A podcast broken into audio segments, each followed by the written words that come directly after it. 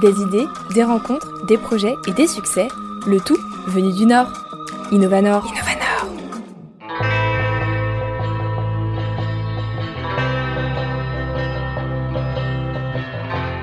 Après un passage difficile dans sa vie professionnelle, alors qu'elle travaille dans la grande distribution, Claire décide de se reconvertir pour se lancer en tant que psychopraticienne et sophrologue.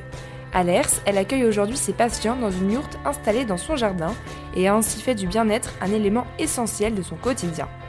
C'est dans les studios d'RPL Radio que Claire nous parle de son parcours, mais aussi du burn-out, un sujet important quand il s'agit de parcours professionnel. Bonjour Claire, tu vas bien? Oui, merci Manon, ça va bien. Merci à toi d'être dans les studios d'RPL Radio aujourd'hui. Alors c'est pas la première fois, mais c'est la première fois dans Innovanor. Alors aujourd'hui on va parler plus particulièrement de ton parcours professionnel. Avant je vais te laisser peut-être te, présenter à nos auditeurs.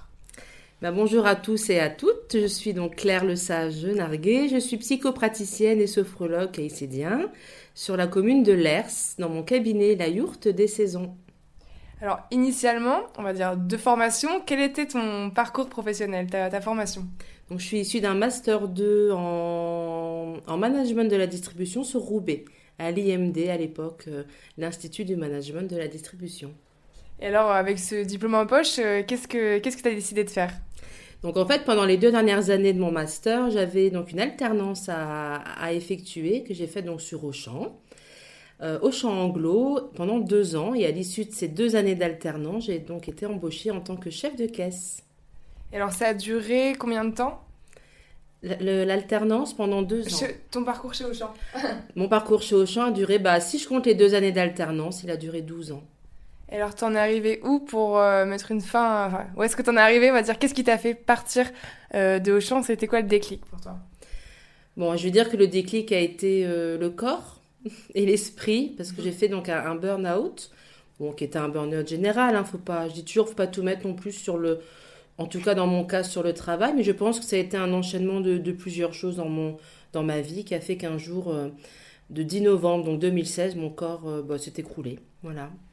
Quels sont les symptômes euh, du burn-out? C'est vrai qu'on n'en parle pas beaucoup, enfin de plus en plus, mais comment savoir, peut-être se dire, ah mais là je crois que je suis dans cette situation en fait il y a beaucoup de symptômes, ça dépend des personnes, mais si on devait voilà, en donner quelques-uns, je pense qu'il y a déjà les difficultés de concentration, les difficultés de sommeil, une fatigue aussi qui est vraiment persistante, notamment au réveil le matin où c'est où c'est difficile. Euh, et puis après les somatisations au niveau du corps, au niveau physique, des douleurs dans le dos, des migraines, parfois aussi une, comment dire une, influence sur l'appétit, sur l'alimentation. Voilà. Après on pourrait en parler plus longtemps, mais je pense que ça peut être euh, voilà des symptômes qui peuvent être se présenter comme ça, oui. Donc toi, tu as pris conscience euh, de ça. Qu'est-ce que tu as décidé de faire? Comment est-ce que tu as réagi? Alors en fait, du, coup, avec le recul, j'avais déjà eu plusieurs symptômes, plusieurs alertes au niveau du corps. Euh, ça se manifestait plutôt par des crises d'angoisse, par, des, par une difficulté vraiment forte de concentration et un sentiment d'être très souvent très submergé, euh, comme un sentiment de me noyer dans une flaque d'eau. Et j'écoutais pas corps, puisque à chaque fois, je me disais que ça allait aller, que j'étais euh, Wonder Woman et que tout mhm. allait bien se passer que j'allais pouvoir traverser ça et surpasser ça. Et non, en fait, ce 10 novembre, euh, à l'issue d'un voilà, d'un entretien, j'ai envie de dire quelconque, hein, comme je pouvais avoir euh, régulièrement, qui s'était plutôt en plus pas trop mal passé. Euh, là, je, je, suis sortie, j'ai commencé à avoir des très gros vertiges, à avoir un peu tout flou autour de moi. Donc, je suis sortie prendre l'air, et là, je me suis effondrée, j'ai appelé mon mari, et puis après, je me rappelle plus très bien, à part je suis allée récupérer mon sac à main quand même dans, dans l'open space. Et là, mon intuition m'a dit, là, je l'ai bien compris à ce moment-là, que ce serait plus possible pour moi. Alors, qu'est-ce que tu as décidé de faire? Est-ce que tu t'es été suivi peut-être par des médecins dans un premier temps? Euh, Quels ont été tes premiers réflexes? Oui, alors c'est vrai que bah, du coup, dans, les premières, dans les premières heures, c'est plutôt la famille qui prend le relais, puisque moi, j'étais pas en mesure de le faire. Donc, effectivement, j'ai été, euh, été hospitalisée, et puis après, bien sûr, pris en charge par des médecins. Euh, et, on a suivi une, très longue thérapie pendant un an très très intensive. Euh, et c'est qu'au bout de un peu plus d'un an, j'ai continué bien sûr ma thérapie, mais que j'ai eu cette, comme j'expliquais dans mon précédent interview, cette, ce déclic, cette prise de conscience, en, tout cas oui, cette prise de conscience qui m'est apparue. Je me suis dit, mais quand j'étais jeune, je voulais être thérapeute. Et donc, je me suis dit, est-ce que c'est pas le moment d'y aller, en continuant à bien moi me soigner, me nettoyer, me guérir, et en même temps d'entreprendre les études. Donc c'est comme ça que ça a commencé à, à cheminer en fait. Alors aujourd'hui, qu'est-ce que tu fais dans la vie? Donc, je suis psychopraticienne, donc j'ai été formée euh, donc, sur la psychologie des profondeurs. Et en même temps, donc j'ai fait les deux en même temps, euh, je suis sophrologue caïcédien, donc j'ai étudié à l'école de Lille la sophrologie caïcédienne, et donc tout ça pendant 4 ans. Donc du coup, tu as repris euh, les formations. J'imagine que ça a été au-delà de ça, un, investissement, un investissement à la fois financier aussi personnel. Comment s'est passé pour toi cette transition? Bah, finalement, ça a été relativement euh, fluide. Alors, je dis pas que ça n'a pas été sans, sans, cheveux gris, comme je dis souvent. Euh, après, j'ai été aussi très accompagnée, même, même sur le plan matériel, par ma famille. Et, j'ai toujours ressenti, malgré cette époque où j'étais quand même pas au top, euh, après ce burn-out, j'ai quand même tout le temps été senti au fond de moi que c'était mon chemin, en fait, et que c'était le et que c'était juste pour moi. Et donc, j'ai plutôt été dans cet esprit de un jour à la fois. Et, en fait, tout m'est tombé finalement, euh, l'école de sophrologie, parce que je voyais une sophrologue, donc elle m'en a parlé, je me suis inscrite euh, de façon, j'ai envie de dire, euh, plutôt naturelle. l'école de psycho qui était dans le sud m'est apparue comme ça un jour sur Google. quand j'ai vu le contenu, je me suis dit, mais oui, ça, ça me parle. Et en fait, je me suis inscrite et de fil en aiguille comme ça. les rencontres aussi ont fait que j'ai cheminé, j'ai cheminé un jour à la fois. Et, et voilà, pour en arriver dans, dans ma yourte, cinq ans après. Oui, c'est ça qu'on n'a pas précisé, tu travailles aujourd'hui dans une yourte. Oui, dans une yourte, et depuis peu, j'ai une tente. Une tente, euh, une tente cloche, ça s'appelle, où, j'accompagne plutôt les femmes en, en, cercle de femmes, notamment. Oui. Et alors ça, c'était un choix aussi de proposer quelque chose de différent euh, pour la yourte, pourquoi?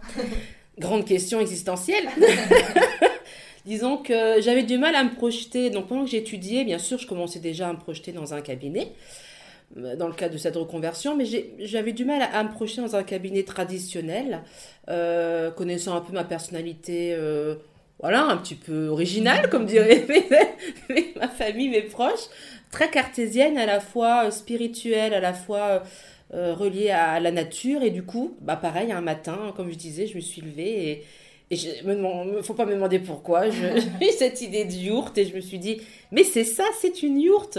Et là, après, bien sûr, tout ce, enfin, le permis de construire, euh, voilà, le financement, etc. C'est sûr que ça, voilà, c'est, c'est pas toujours évident, mais je pense que vraiment c'est important dans une conversion de, de tout le temps garder la foi euh, et confiance en soi. Ouais.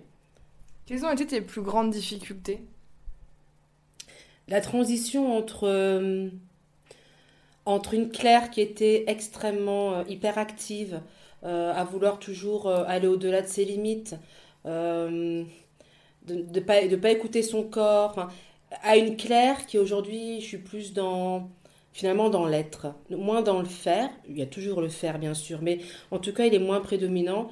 Je suis de plus en plus dans l'être, dans la contemplation, dans, dans le prendre le temps, de, de, vivre à mon rythme. Et, et, ça, je me suis beaucoup jugée au début parce que pour moi, me poser, faire une méditation ou une sieste était synonyme de, de, de fainéantise, alors qu'en fait, pas du tout, au contraire. C'est un peu cette notion de productivité qu'on a aujourd'hui euh, au travail finalement. Oui, c'est ça. C'était vraiment d'être dans ce, dans ce rythme, enfin moi je l'appelle comme ça, ce rythme infernal de toujours, toujours plus vite avec finalement moins de moyens euh, ou alors du à faire pour hier à une vie finalement d'être dans l'accueil en fait et dans le lâcher prise. Et ça, c'est vrai que cette transition là, voilà, ça m'a, comme je disais, je me suis beaucoup jugée, ça n'a pas toujours été évident, mais j'ai toujours gardé confiance et j'ai et j'étais aussi accompagnée aussi par des thérapeutes, par une psychologue et du coup voilà qui m'accompagne aussi sur le sujet. Mm. Et alors administrativement, est-ce qu'il y a eu peut-être des galères aussi, des choses que tu n'avais pas sous-estimées? Parce que Enfin, c'est quand même particulier de devenir, de passer à son compte. comment ça s'est passé pour toi? Oui, bah alors on va dire sur le plan formation, non, c'était plutôt euh, facile. Euh, bon, par contre, j'ai du tout financé de mes propres deniers, donc c'est là que j'ai mm. été aussi aidée euh, par ma famille et, puis voilà, mon mari. Donc, donc ça, c'est vrai que c'est un premier point. Après, effectivement, là où vraiment ça a été difficile, c'est pour le permis de construire de la yourte. Euh, on m'avait prévenu, hein, mais entre me le dire et le vivre, effectivement, il y a un monde. Donc, aux personnes qui veulent installer une yourte, ne lâchez rien, allez-y. Mais vraiment, euh, sachez que c'est pas évident, parce qu'il y a beaucoup de normes, beaucoup de choses à, respecter. d'ailleurs, je remercie au passage la, commune de Lers, qui m'a extrêmement soutenue et extrêmement aidée sur le sujet. Mm. tu donnais un conseil justement plus largement au-delà d'une yourte. Est-ce que tu aurais d'autres conseils à donner peut-être à des personnes qui ne se sentent pas très bien aujourd'hui dans leur, dans, leur, dans leur poste et qui pensent à une reconversion, qui approche du burn-out Comment, enfin, toi, qu'est-ce que tu aurais aimé qu'on te dise dans ces moments-là?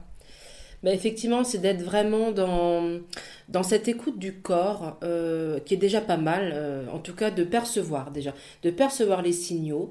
Euh, ça comme je disais, ça peut être des maux de ventre, des migraines, des problèmes de concentration, de sommeil. De se poser cette question, peut-être une question existentielle, mais est-ce que, est-ce que ça a sens aujourd'hui? Est-ce que la personne, quand elle va au travail, est-ce que ça a sens pour elle véritablement? Et vraiment toujours de, d'être au-delà du mental, ça je le dis souvent aux personnes que j'accompagne, c'est vraiment toujours euh, euh, d'essayer de ne pas se coller euh, au cadre, aux, normes dans lesquelles on voudrait bien nous mettre. Et, non, c'est tout à fait ok de vivre à son rythme et de vivre un peu plus en connexion avec la nature, sans être chez les bisounours. Hein. on peut être très cartésienne et très terre à terre, mais d'être vraiment dans le respect. Voilà. Dans le respect de, bah, notre, être, hein, de notre personne. Et, et d'essayer vraiment de se détacher du candidaton, de cette productivité, de ce rythme infernal qu'est la société, et d'accepter d'être un petit peu en dehors de ça euh, parfois, pour pouvoir se ressourcer en fait. Et de croire en ses rêves, même si c'est pas toujours évident. Euh, je pense que la vie, elle est, voilà, elle est bien faite. Quand on est sur son chemin, je pense que voilà, on nous envoie les bonnes personnes, les bons, les bons tuyaux. Et, et si on peut pas tout faire tout de suite, et eh ben, étape par étape, mais on peut y accéder. De ne pas voir l'Himalaya tout de suite, en fait. De plutôt voir les, différentes petites randonnées qui mènent en haut de l'Himalaya. Oui, puis finalement, quand on t'écoute, on a l'impression que c'est venu d'une intuition et puis que tout s'est fait, euh, tout s'est fait tout seul. Bah, disons que oui, je pense qu'effectivement, cette étape de vie, cette, cette épreuve, hein, je l'appelle comme ça, oui, m'a vraiment amené je n'ai pas, pas capté tout de suite, tout de suite, mais en tout cas, euh, en tout cas, j'ai pas conscientisé tout de suite, effectivement, de, de comment dire, d'écouter son intuition, sa petite voix intérieure, et j'en reviens à ce que je disais, au-delà du mental, au-delà de tout jugement, de toute interprétation, de toute comparaison, c'est vraiment qu'est-ce, qui fait sens, qu'est-ce que je ressens, qu'est-ce qui est juste pour moi, quoi. Ça, c'est des questions que c'est important de se poser régulièrement. Et aujourd'hui, il y a des personnes qui euh, sont dans dans la situation dans laquelle tu étais, que tu accompagnes aussi. Qu'est-ce que tu leur proposes euh, comme suivi?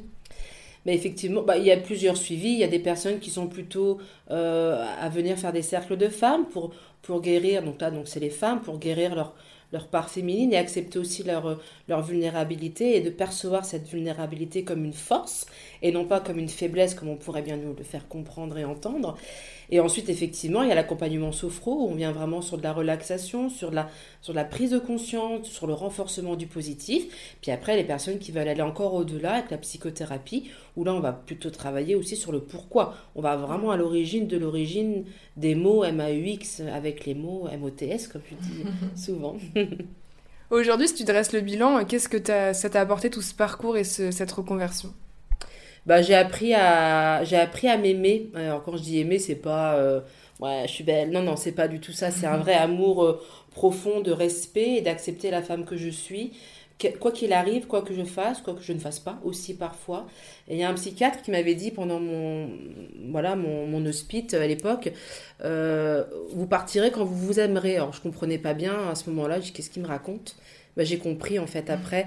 Oui, je pense que cette épreuve de vie de vie m'a m'a permis de m'aimer ouais, et de m'accepter euh, comme la femme que je suis aujourd'hui. Mm. Est-ce qu'il y a eu des grands moments de doute quand même? De doute? Ouais. Oh oui, beaucoup. Mais oui, c'est normal. C'est pour ça que j'ai toujours cette. Faut, faut nous accueillir quand on passe dans ces, dans ces moments-là, quand on, quand on a envie de tout abandonner, quand on a envie de tout lâcher, en disant de toute façon, j'y arriverai pas. Euh, et, et voilà, c'est trop dur. Et, et, non, vraiment, c'est important de bien revenir, à, comme je disais tout à l'heure, à ça fait sens pour moi. C'est vraiment un de mes rêves je sens que c'est ok pour moi, que c'est mon chemin. Alors, je vais y arriver, on va y arriver. Mais oui, des périodes de doute, il y en a et là, c'est important de les accueillir sans les juger. Au contraire, c'est parfois, souvent, c'est un enseignement aussi, les doutes. Mm. Ça nous permet peut-être de nous rééquilibrer, réajuster, euh, nous recalibrer. Enfin, voilà, ça nous permet tout ça. Alors, aujourd'hui que tu es sur ta belle lancée, qu'est-ce qu'on peut te souhaiter? Est-ce que tu as d'autres projets pour euh, l'avenir? Oh, bah, je pense que oui. Alors, je suis quelqu'un, je suis une femme au-delà du pro, même qui est toujours plein de projets partout. J'épuise mon mari, d'ailleurs, entre parenthèses.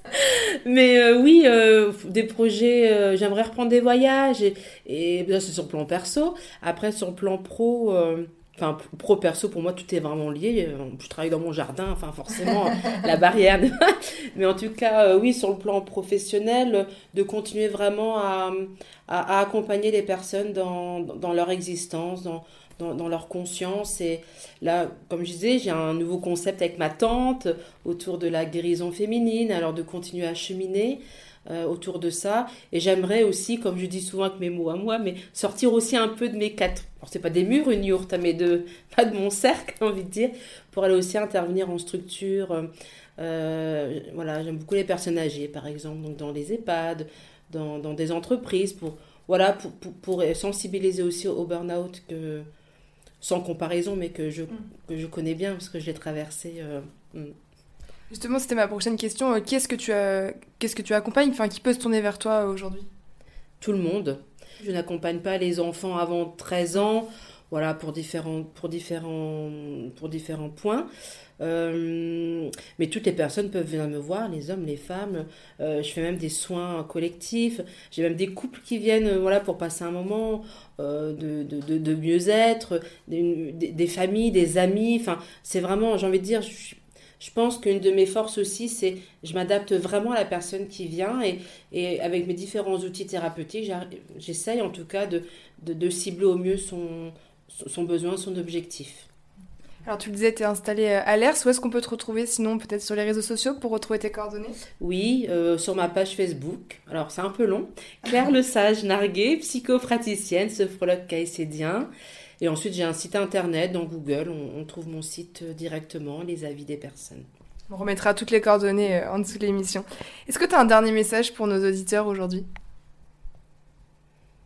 Soyez doux avec vous-même. Voilà, je pense qu'on est vraiment, nous humains, assez forts pour l'autosabotage et, et quelles que soient vos émotions, quelles que soient vos pensées, quels que soient vos états d'âme, essayez vraiment, je dis essayez parce que c'est pas toujours évident, mais en tout cas, d'être, pardon, dans cette intention de pas juger ce qu'on ressent et ce qu'on, voilà, et de, continuer à se faire confiance et, et d'être tout le temps connecté à notre petite flamme intérieure qui est là. Hmm. Et aussi, je trouve que le message important, j'y repense, c'est que une reconversion professionnelle, c'est pas forcément gravir les échelons, ça peut être aussi ralentir le rythme de ton parcours, euh, je pense, en illustration. Ah bah complètement, bah oui, d'une semaine à plus de 50 heures à aujourd'hui, oui, je suis plutôt sur un mi-temps, donc euh, parce que je le choisis comme ça, parce que c'est comme ça que c'est juste pour moi, pour pouvoir justement être dans l'être. Et t'as pas l'impression d'avoir régressé pour autant?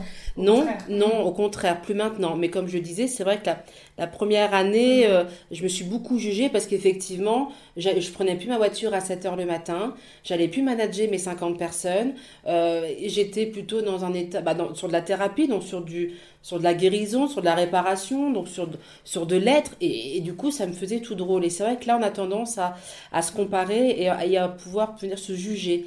Alors qu'en fait, non, parce que pour moi, la vie, c'est au-delà de tout ça. Donc le grand message, en fait, c'est écoutez-vous. Écoutez-vous et n'oubliez pas d'être dans l'être aussi. Mm. Merci beaucoup Claire et à bientôt. Merci beaucoup Manon. Pour contacter ou retrouver l'univers de Claire, rendez-vous donc sur son site ou sur sa page Facebook Claire Le Sage Narguet. Pour retrouver l'ensemble des rencontres Innovanor, n'hésitez pas à nous rejoindre sur le compte Instagram innova-nord. Merci à tous pour votre écoute et à très vite pour un nouvel épisode d'Innovanor sur RPL Radio.